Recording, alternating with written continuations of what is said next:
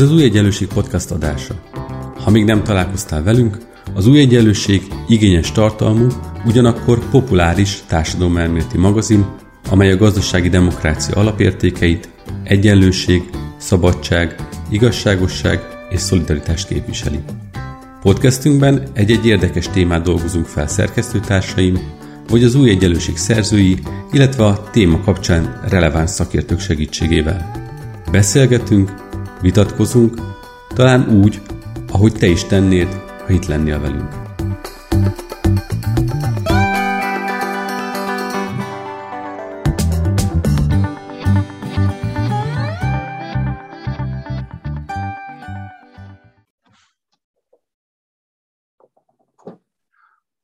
Lassan ismerjük a választások végeredményét. Az egészen biztos, hogy kétharmados többséget szerzett ismét a fidesz KDNP koalíció, és azt is mondhatnánk, hogy minden megy tovább, hiszen a szokásos lemez, de, de valójában azért ennél több történt, hiszen egy újabb formációt próbált ki az ellenzék, amikor közösen indultak el a választásokon, és ez ismét kétharmadhoz vezetett. Ezt a beszélgetést nem a ennek az okainak a boncolgatására használnánk fel feltétlenül, hanem inkább azt néznénk meg, hogy ezzel a vereséggel a baloldali kormányzás lehetősége került -e teljes mértékben partvonalra. Egyáltalán meg volt ez az esély és az a lehetőség, és hát hogyan tovább azok számára, akik egy ideológiai alapon és szakpolitikák felül gondolnak egy kormányzás megközelíteni, és nem pedig feltétlenül csak azon az elven, hogy Orbán Viktor ne legyen miniszterelnök. Én Kis Ambos vagyok, az új egyenlőség szerkesztő és a mai adás házigazdája, és a új egyenlőség virtuális stúdiójában itt van Bíró Nagy András szerkesztőtársam és Lakner Zoltán, szintén szerkesztőtársam. Közösen üzemeltetjük ezt a podcastet. Sziasztok! Köszi, hogy itt vagytok. Sziasztok! Szervusztok! Nos, nézzük először is azt, hogyha ha most kifejezetten ezt a választást nem úgy tekintjük, hogy azt hiszem a végére leegyszerűsödött, hogy Orbán vagy nem Orbán, akkor volt-e lehetőség és esély, hogy egy olyan szellemiségű kormányzati politika kerüljön hatalomra, amit a új egyenlőség gondol, képvisel, amiért talán minket a podcast hallgatók is követnek hétről hétre, és olvassák a cikkeinket a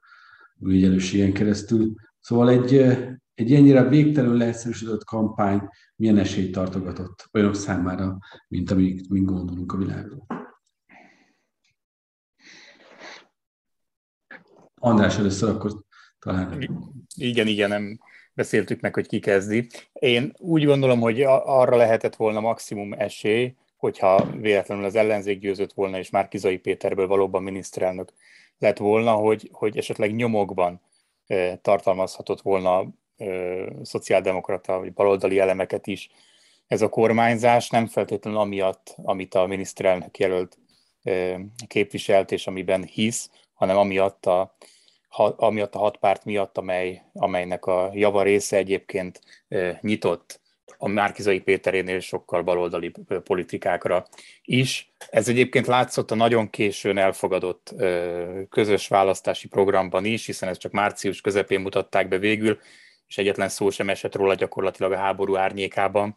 De ha valaki ezt tartalmában megnézné, nem hiszem, hogy sokan vagyunk az országban, akik ezzel így voltak, akkor egyébként ez ahhoz képest, amivel vádolták Márkizai Pétert, meg amilyen kommenteket ő gazdaságpolitikailag az elmúlt fél évben megengedett magának, ahhoz képest ez egy mindenképpen baloldali bikletésű program volt, tehát azt gondolom, hogy egy választási ellenzéki siker esetén ennek lehetett volna valamennyi esélye, hogy ilyen dolgok is meg tudnak valósulni, azonban szerintem egy pillanat erejéig azért nem menjünk el ami, amellett, hogy hogy ebben a kampányban mi történt, és hogy kampánystratégiailag ezt hogyan lehet értelmezni. Ugyanis nekem meggyőződésem már elég régóta, hogy ezzel a kormányzással szemben az egyetlen esélye az lehetett volna az ellenzéknek, akárki is ennek a vezetője, hogyha azt be tudta volna bizonyítani az embereknek, vagy annak a lehetőséget fel tudta volna villantani az embereknek, hogy egy kormányváltás esetén jobb lenne az életük, jobban élnének. És hogyha olyan ígéreteket tudtak volna felmutatni, vagy olyan témákról beszéltek volna javarészt a kampányban, amelyek azt erősítették volna az emberekben, hogy igen, ez a Fidesz kormányzásához képest egy olyan időszak lesz, amikor többeknek jut a javakból, és több jut a javakból, mint ami, mint ami eddig, és az infláció és megélhetési válság kellős közepén a Fideszénél jobban odafigyel az emberekre, és nem csak az utolsó hónapokban dob esetleg néhány gyöngyöt az emberek közé. Tehát valami ilyesmi lehetett volna szerintem ebben a választási kampányban az egyetlen esély, ami hát nem tudom, hogy a kormányváltáshoz elég lehetett volna-e, de szerintem a két hatmal elkerüléséhez mindenképp, viszont azt kell, hogy mondjam, hogy egy elszalasztott lehetőség, hogy ezzel gyakorlatilag meg sem próbálkozott. Az ellenzék, és teljesen más fókusz vitte el ezt a kampányt, majd beszélhetünk esetleg erről is, hogy mennyire van itt relevanciája a mindenkori centrista, meg a mindenkori kiábrándult Fideszes szavazókhoz való szólásnak Magyarországon, vagy hogy mennyire vezet el egy ilyen kampány és a, alapvetően a baloldali politika hiánya ebben a kampányban ahhoz, hogy még a lakótelepeken és a vidéki településeken is az alacsonyabb iskolázottságú és rosszabb társadalmi helyzetben lévő csoportok között romlott az ellenzék pozíciója 18-hoz képest. Hadd kezd... Igen, hadd kezdjem akkor én is egy kicsit messzebbről. Egyrészt, a, ha már szóba jött a program, amit valóban keveseknek is volt módja megismerni, hiszen tényleg annyira későn látott napvilágot, ez a közös ellenzéki program, ez azért magán viselte azokat a jegyeket, amelyeket szerintem 2018-ban már láthattunk, és bármilyen furcsának is tűnik talán a, a mi hallgatóink számára, de lehet, nekünk is furcsának tűnik, hogy 2018-ban már a programok szövegén kitapintható volt valamiféle baloldaliasság, tehát megjelentek olyan programelemek, akkor több, nem csak magukat baloldalinak mondó ellenzéki pártok programjában is hatáshoz való jog, hogy legyen valamilyen garantált minimum jövedelem erre vonatkozóan, különböző javaslatokat tettek a, a pártprogramok, hogy a családi pótlék emelése, vagy a minimál béremelése az egy ilyen, ha nem is konkrét javaslatokban, de mint, mint elv és célkitűzés szinte konszenzust élveztek, az akkor még nem is együttműködő ellenzéki pártok programjaiban, és voltak éppen ezeket a megközelítéseket emelték át a,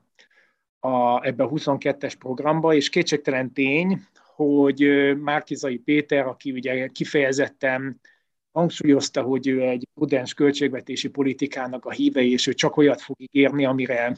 amire van fedezet, ami, hát, hogy is mondjam, szóval azt hiszem, hogy akik mi sokat beszélünk elosztási politikákról, azért ezt tudjuk, hogy ez nem úgy van, hogy ez egy ilyen hüvelykúj szabály, hanem hát részben éppen arról szól a politizálás, hogy mi az, amire azt gondoljuk, hogy van fedezet, és minek-minek a rovására lehet fedezetet teremteni, vagy mi áll a prioritási listánknak az elején, vagy azt gondoljuk-e, hogy mondjuk a szociális kiadások azok csak költségként jelennek meg egy társadalom mérlegében, vagy pedig, vagy pedig azok éppen, hogy befektetésként a jövőbe, akár a közeli jövőbe. Szóval, hogy nyilván ezek a törekvések, ezek a megfontolásai a miniszterelnök jelöltnek leszorították ezeknek a baloldaliasabb programpontoknak az érvényesülését. Nem mellékesen egyébként ugye Márkizai Péter még az előválasztási miniszterelnök jelölti vitában hát eléggé különös módon ugye a magá, ma, magának a vitának a során hangsúlyozta, hogy azért nem szabad adóemelésről beszélni, mert az politikai hátrányokkal jár, ami egyébként kétségtelenül így van, csak mondjuk ezért nem volt mondjuk progresszív adóról szó ebben a választási kampányban, és részben ez volt az oka annak, hogy nem lehetett nagyszabásúbb szociális ígéreteket tenni, amelyeket én azért nagyon szeretnék leválasztani az ígérgetésnek a, a fogalmával. Tehát olyan társadalmi egyenlőtlenséget való reflektálásról beszélünk, amelyek az elosztási politika megváltoztatása nélkül alig ha kezelhetőek. És mivel András nem hozta szóba, ezért én szóba hozom az ő kutatásaikat, a Policy Solutions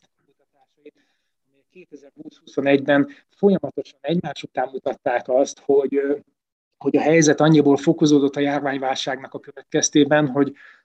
elmúlt a, a korábbi fél évtizedes növekedésnek a egyébként nagyon egyenlőtlenül eloszló társadalmi haszna, és abszolút az érdeklődés és az aggodalmak középpontjába került a napi megélhetésnek a kérdése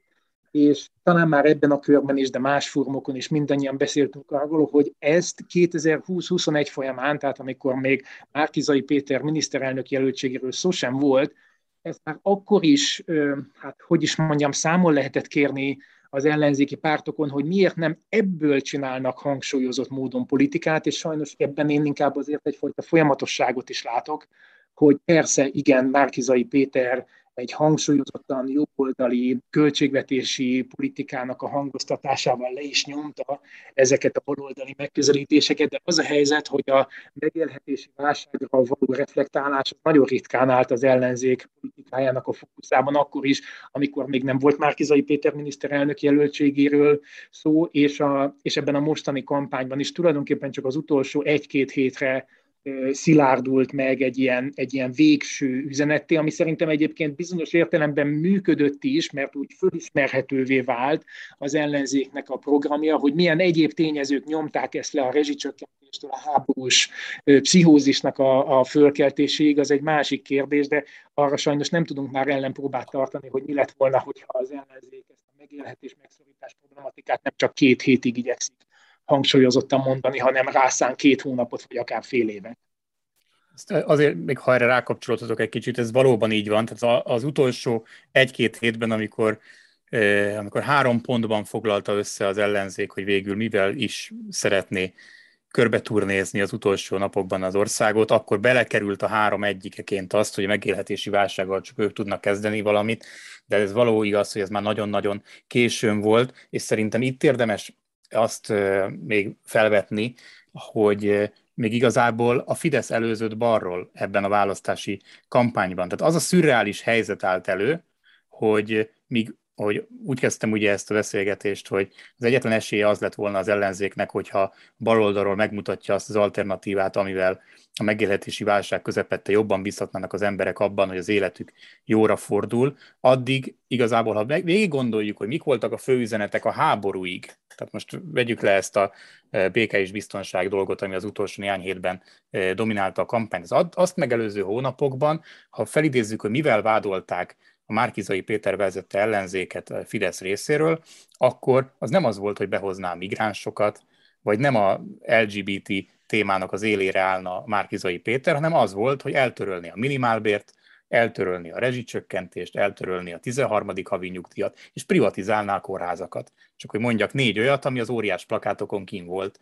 hónapokig ebben az országban. Tehát az a helyzet állt elő, az szerintem szürreális helyzet állt elő ebben a kampányban, hogy a, hogy a Fidesz nyomta bele az ellenzéket a szociálisan érzéketlen és az emberek jólétére eh, hát veszélyt jelentő pozícióba, amivel szemben szinte nem állt semmi ebben a, a, a választási kampányban. Én amellett, hogy nagyon sokat szoktak ugye beszélni, hogy milyen egyenlőtlen feltételek vannak, meg a háború is a végén mennyire rányomta a bélyegét, én ezt is egy meghatározó tényezőnek tartom, hogy még ezt a pozíciót is, tehát nem csak a fizikai biztonság garantálásának pozícióját, amit a végén veszített el az ellenzék, hanem még a jóléti biztonságnak a pozícióját is szerintem inkább a Fidesz tudta magáénak ebben a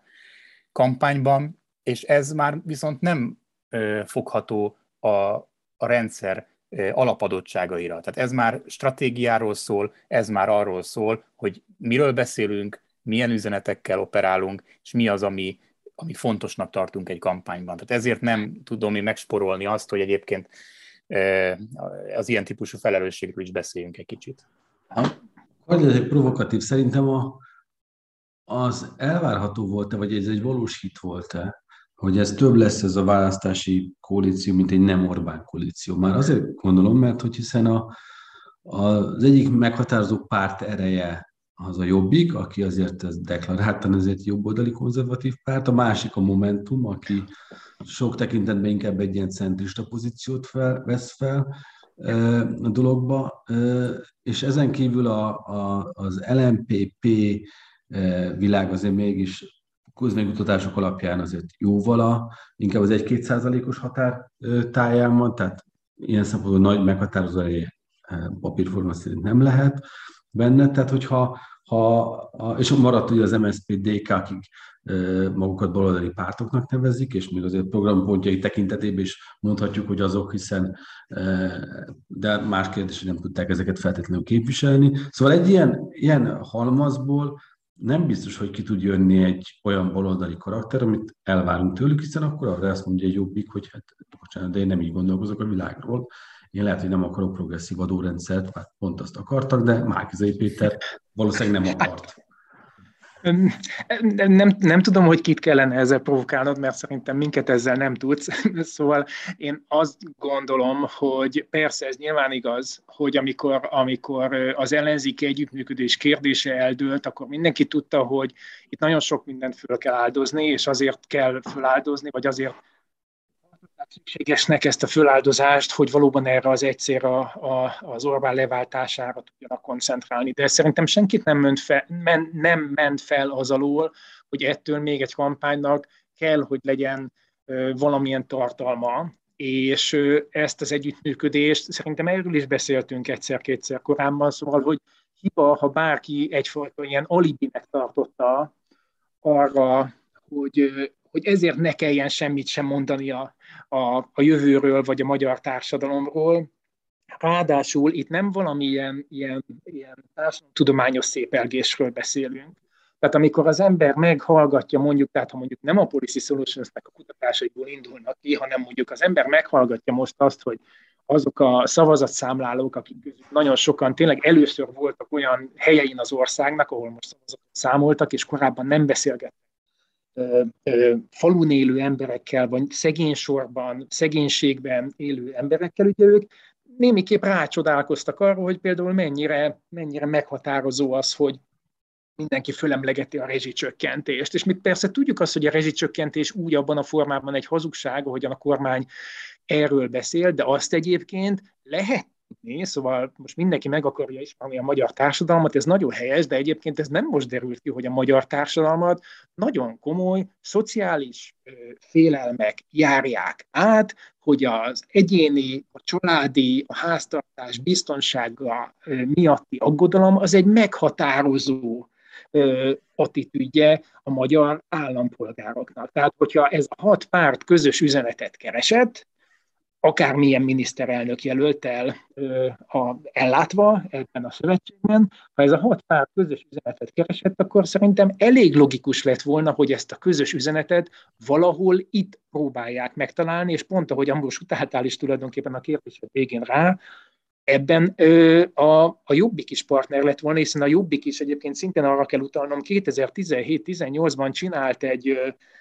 hát nem szívesen mondom ezt, hogy baloldali fordulatot, de hát ugye ők például elkezdtek az európai minimálbérről akkor beszélni, mert rájöttek, szembesültek azzal, hogy ez egy hogy a szociális biztonság egy meglovagolható témakör, bárki bármilyen irányból közelít is rá, és pusztán már csak ezért is érdemes lett volna sokkal több időt és sokkal fókuszáltabban ezzel a témakörrel és az e témakörhöz kapcsolható konkrét ígéretekkel eltölteni, hogy legyen esély ezen a bizonyos nagyon kevés média felületen és elérési ponton átszűrni egy másfajta képet az ellenzékről, hogy ne lehessen ennyire könnyen lesöpörni a rezsicsökkentés igen vagy nem kormány propagandával. Ugye nagyon sokat beszéltünk arról, hogy mi volt ennek valószínűleg a fundamentális problémája, de akkor nézzük, hogy ebből, hogy legyen egy baloldali kormányzásnak lehetősége, vagy baloldali kormányzati politikának lehetősége, van ebbe a választási rendszerben kitörési pont, hiszen Ugye egy dolgot tudunk, hogy van egy nagyon masszív, 2014 óta 40 belföldi szavazatot mondok 43, és 2022-re 52%-ra, 51%-ra növő kormánypárt. Ezzel szemben egy 20%-os baloldali pártnak nyilván önmagában nincsen esélye. És most csak egy feltételezést mondtam. Tehát, hogy ebben a rendszerben valószínűleg csak az a lehetséges, hogyha szintén egy ekkora tömböt valahogy létrejön, és ez képes megverni a, a Fidesz, ehhez pedig láthatólag szükség van jobboldali pártokra is. Szóval akkor megint ugyanaz visszajutunk, hogy egy baloldali kormányzati politikának van-e esélye, és az a másik kérdésem, ami foglalkoztat engem, hogy szerintetek ebből mi lesz a tanulság, hogy a, hát, hogy az összefogás sem működik, akkor ezt sem kell erőltetni, tehát akkor valami még nem létező stratégia felé fognak fordulni a, a pártok a jövőben? én nem nagyon látom, mi a eddig még nem létező stratégia, mert ugye pont az volt a tanulság április harmadika este, hogy már mindent kipróbáltak. Viszont ebből a választási eredményből azt levonni, hogy egyébként akkor senki ne fogjon össze senkivel, és majd most mindenki induljon el a saját útján, és majd hát, ha valaki egyszer ebből kinő, az szerintem teljes tévedésben van, és tényleg nem tud semmit erről a választási rendszerről. Tehát szerintem és a... már ezt is csinálták, ugye 2014 és 18 között ez volt a program, amit többen meg akartak valósítani. Hát például Vona Gábor az utolsó percig. Csak hogy így van, nem, vagy nem, akkor kevésbé emlékezetes, hogy tize, így van, de Gyurcsány Ferenc is 2017 végén a külön lista mellett érvel. Igen, szóval már ezen az úton is végigmentünk egyszer, tehát én nem látom, hogy az összefogásnak a kidobása a kukába az most igazából hova vezetne. Szerintem ennek egyáltalán nincsen alternatívája. Az más kérdés persze, hogy milyen széles tud lenni ez az összefogás, mert egy dologot még nem próbáltak ki, nem azt mondom, hogy ez lesz a megfejtés, de nyilván aki ezen agyal még így matematikailag az esetleg ezt fölvetheti, és ez pedig az a forgatókönyv, amit, amit igazából a Fidesz igyekezett meggátolni a 2020 őszi törvénymódosítással, ez ugye a két listás megoldás lett volna. Ez az egyetlen talán, amit még nem próbáltak ki. Itt lehet, akkor beszéltek arról amikor ezen gondolkoztak az egyes pártok, hogy lehetne egy olyan, amin a úgynevezett régi pártok vannak, a másikon meg az úgynevezett új pártok, teszem hozzá, most már az új pártok is 12 évesek, vagy, vagy ha Momentumról beszélünk, akkor ugye arról is egy, az egy 5 éves, 5 éves pártról van szó, tehát már ez a régi új megosztás is egy kicsit viccessé kezd válni. Nyilván ennek van egy olyan lehetősége, hogy akkor ez egy ilyen baloldali zöld liberális blokk, és akkor egy másik listán meg esetleg vannak a úgynevezett jobboldali politikai erők, hát ki tudja addigra hány lesz. Ugye tudjuk, hogy most már Márkizai Péter választási vereség ellenére is úgy döntött, hogy egy pártot szeretne alapítani, nem tudjuk a jobbikkal mi lesz a következő időszakban. Szóval ez elvileg most, hogyha megint a matematikát nézzük, meg a választási rendszeren belüli mahinációt, akkor ez nyilván adja magát, hogy egy ilyen lehetőség is van, de de hát ugye ebből a lehetőségből az is következne, hogy egyébként a mostani választási rendszerben 71 helyen legalább jelöltet kell állítani, ami azt jelenteni, hogy a két lista az ország jelentős részében egyéni jelöltekben is versenyezne egymással, és akkor megint visszajutnánk ahhoz a bohockodáshoz, hogy ki az esélyes ellenzéki jelölt, és akkor jönnének a honlapok, hogy ebben a körzetben X-re meg Y-ra kell szavazni, és természetesen az sem járna valószínűleg ö, nagyobb eredménnyel, mint 2018-ban. Szóval nehéz ezt, nehéz ezt így látni, hogy, hogy pontosan mi lehet ennek a formátuma. Az biztos, hogyha nem lett volna most együttműködés, akkor még a budapesti körzetek jelentős részében sem sikerült volna ezúttal ö, nyerni. Gondoljunk akár csak olyan meglepő eredményekre, mint Kunhalmi Ágnes vagy Hiller István szoros győzelme, ahol mind a két helyen ugye sima sikereket várhattunk, de akár olyan, környe, olyan körzetekben, mint Szabó Tímeáé is több ezer szavazat veszteséget szenvedett el a, a, az ellenzék, és a budapesti eredmény összességében sem volt valami túl rózsás. Tehát általában arról esik szó, hogy, hogy a, hogy, hogy a falun mennyire megerősítette a Fidesz saját amúgy is erős pozícióit, ez igaz, de ha megnézzük, akkor minden egyes település típuson jóval kevesebb szavazatot gyűjtött össze az ellenzék, és ebben Budapest is benne van, tehát 18-hoz képest. Úgyhogy összességében szerintem itt annál sokkal nagyobb problémák vannak most jelenleg, mint hogy egyből a választási indulásnak a formátumán kezdjenek el gondolkozni. Még azt sem tudjuk, hogy melyik párt mit szűr le egészen konkrétan ebből a vereségből, lesz-e egyáltalán bárhol lemondás, még egyelőre nem úgy tűnik, hogy ez nagyon jellemezni ezeket a pártokat, vagy az önvizsgálat során hova jutnak el, hogy tartalmilag mit fogalmaznak meg, és mit szűrnek le ebből. Szerintem ez, ez erre, tehát erre a folyamatra ez az év rá fog menni, erre a gyászmunkára, és legkorábban szerintem jövőre kezdhetnek el azon gondolkozni, hogy 24-ben, amikor lesz két választás, az európai parlamenti, az önkormányzati, akkor milyen formátumot választanak. Hát és igazából szerintem ennek az egész logikának egy fontos összetevője lenne, hogy most ha újra és újra elmondják, hogy ez nem egy demokratikus választás volt, és ennek az összes tényezőjét, ami természetesen mindig az, akkor azt hiszem, hogy nem is volna indokolt az, hogy úgy gondolkodjanak ezek a pártok választásról választásra, mint hogyha egy demokratikus rendszerben lennének, De még ehhez egyébként talán azt is érdemes hozzáfűzni, hogy ha ezt félre is tesszük egy pillanatra, ezt az egész hibrid rezsim, meg választási autokrácia problémát, akkor is az a helyzet, hogyha egy politikai oldal ilyen mértékű vereséget elszenved, akkor mindenképpen a leg, legfényesebben ragyogó demokráciában is, akkor ez az oldal valamiféle revízió alá veszi saját magát, és én azt gondolom, hogy az tényleg a vége, hogy majd hogyan, már mint a folyamatnak a vége, hogy ők majd hogyan fognak egymá, egy, egymással együttműködni. Itt azok a problémák, amelyeket most az András mondott,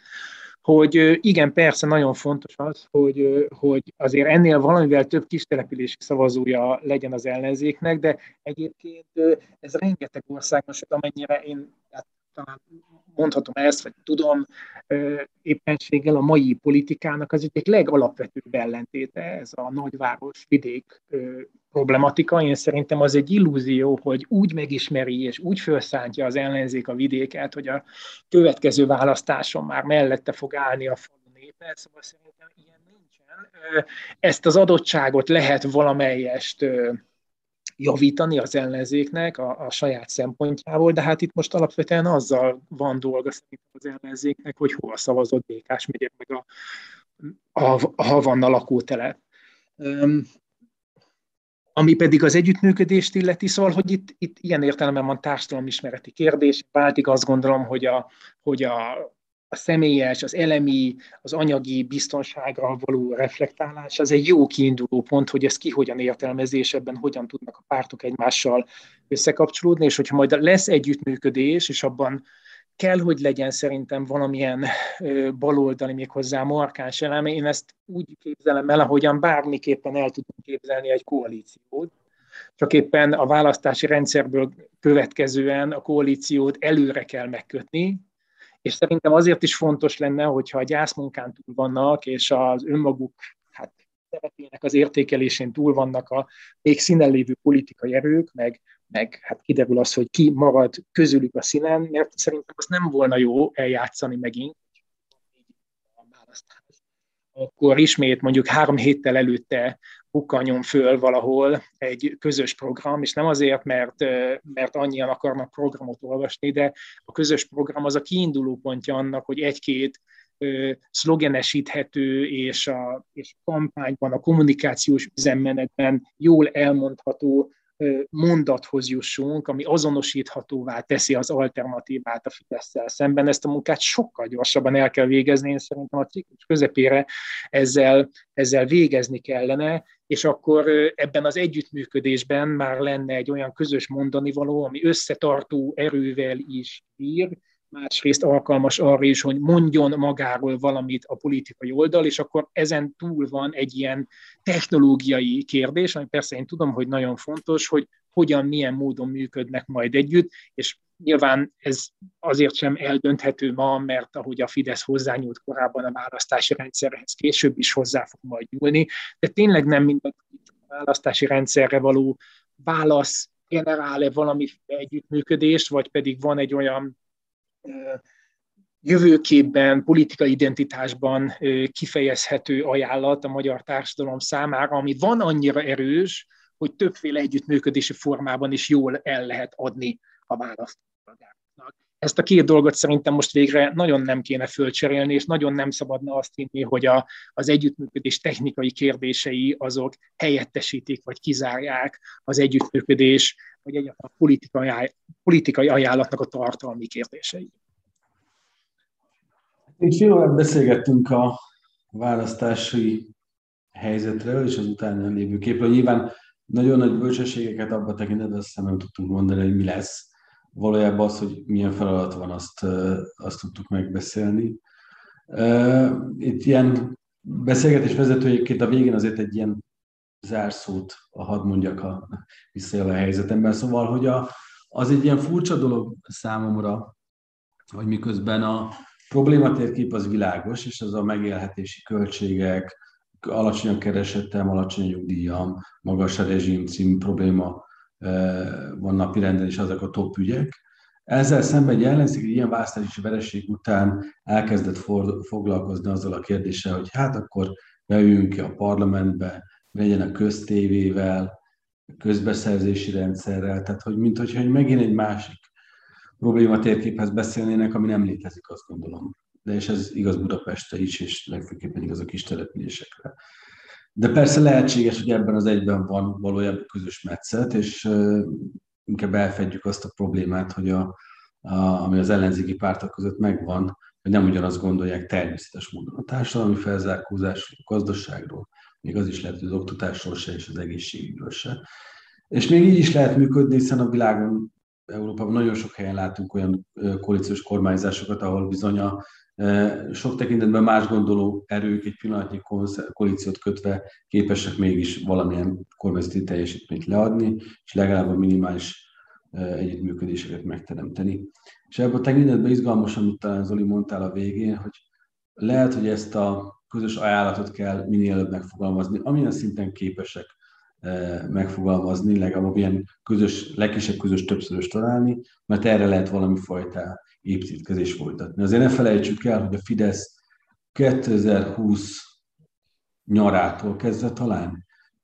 vagy 21 nyarától most, de építi a, az LMBTQ narratívát. Az más kérdés, hogy a háború teljesen levette ezt a napirendről, illetve a Covid, de mégiscsak elkezdtek egy nagyon tudatosan a ciklus közepettől kezdve egy, egy politikai építkezés. Volt egy, volt egy terv, amit végig akartak vinni. Ez mindenképpen arra a profizmusra utal, ami, ami hiányzik egy ilyen hatpárt együttműködésből. Tehát nyilván folytatjuk az elkövetkező hetekben, és nem is feltétlenül csak ezeket a választási eredményeket boncolgatjuk, hanem, hanem továbbra is ugyanazokkal a tematikákkal jelentkezünk, amit a hallgatóink megszoktak tőlünk. Én köszönöm szépen Lakner Zoltánnak és Bíró Nagy Andrásnak, hogy itt voltak virtuálisan, és egyet beszélgettünk a választási eredményekről. Nekem is izgalmas volt, hiszen még meg hallgatóknak elmondva, mi így hárman nem váltottunk szót azóta, tehát hogy minden három számára új gondolatok voltak valószínűleg, amiket elmondtunk ennek kapcsán, világák is nekem biztosan. De hát ezt a beszélgetést még nyilván folytatni fogjuk később is, akár az új egyenlőség podcast keretében. Köszönöm szépen, hogy itt voltatok. Köszönjük szépen. Köszönjük.